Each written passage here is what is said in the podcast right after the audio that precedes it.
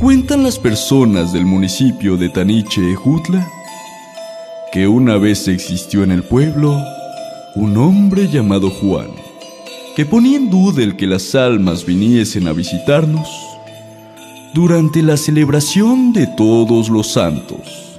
Te digo que no, mujer. ¿Para qué gastas tanto en el altar?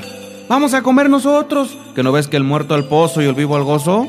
¿Para qué gastas tanto, vaya? Su actitud era tal que no le importaba lo que la gente pensara, ni siquiera sus familiares.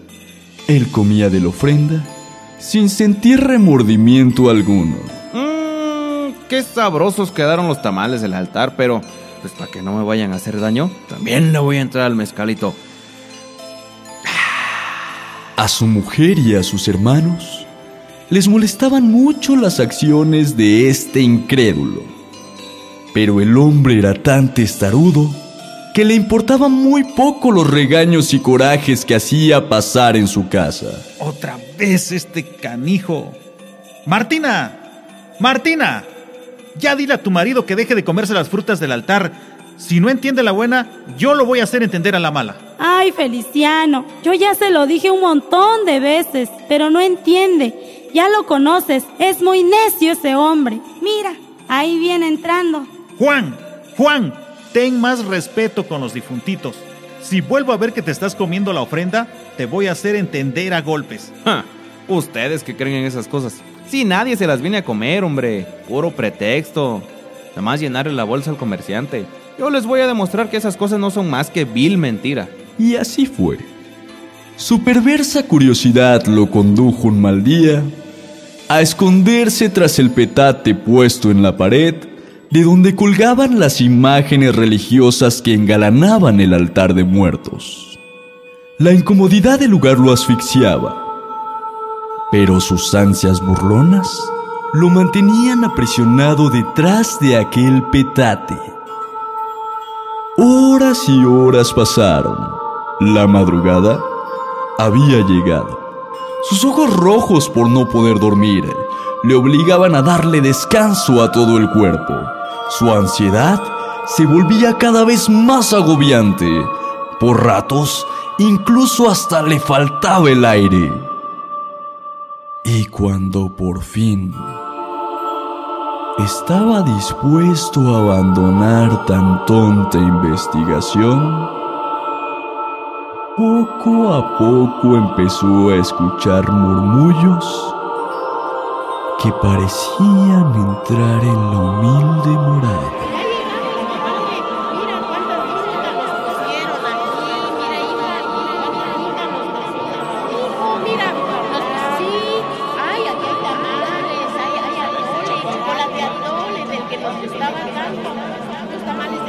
Aquel hombre enloquecido no podía creer lo que sus oídos estaban percibiendo. Sin duda alguna, esas voces esas voces le eran familiares. Sus difuntos padres, su tía y hasta el llanto de su pequeño hermano que había fallecido a los seis meses de edad.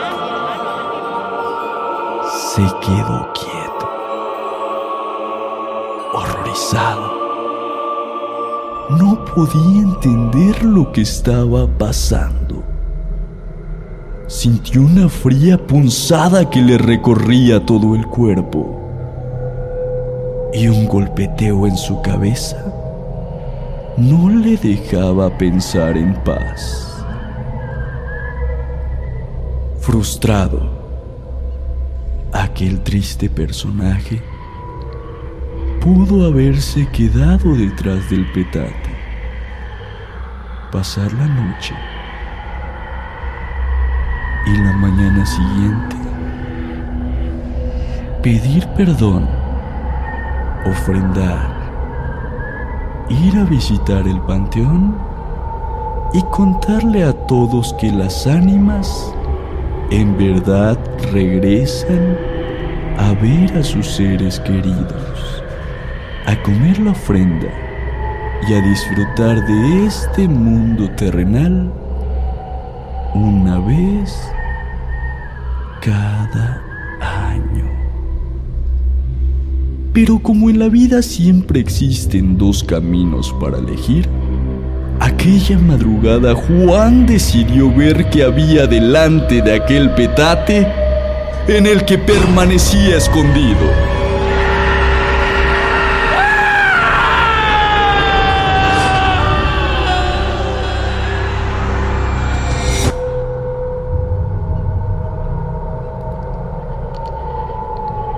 Nunca les podré decir qué fue lo que Juan vio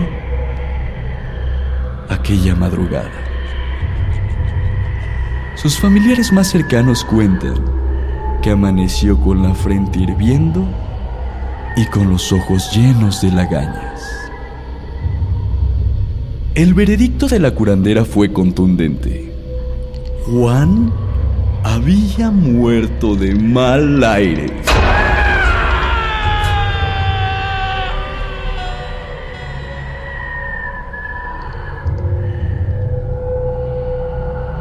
Tiempo pasó.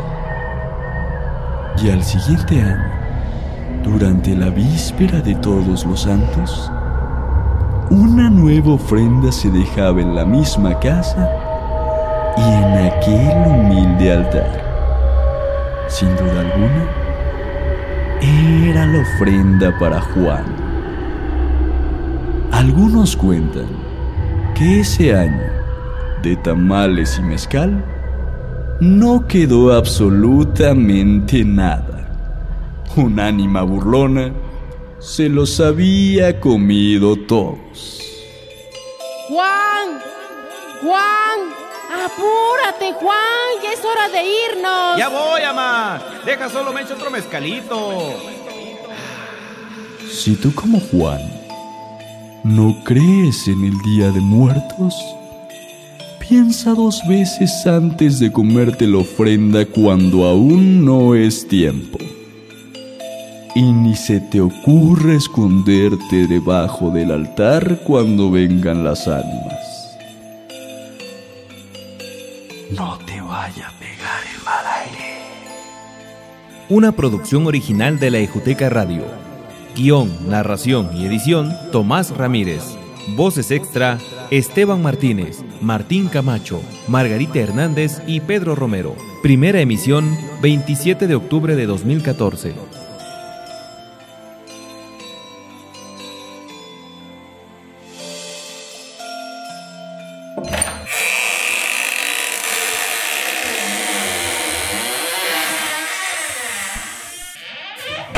Prende tu radio.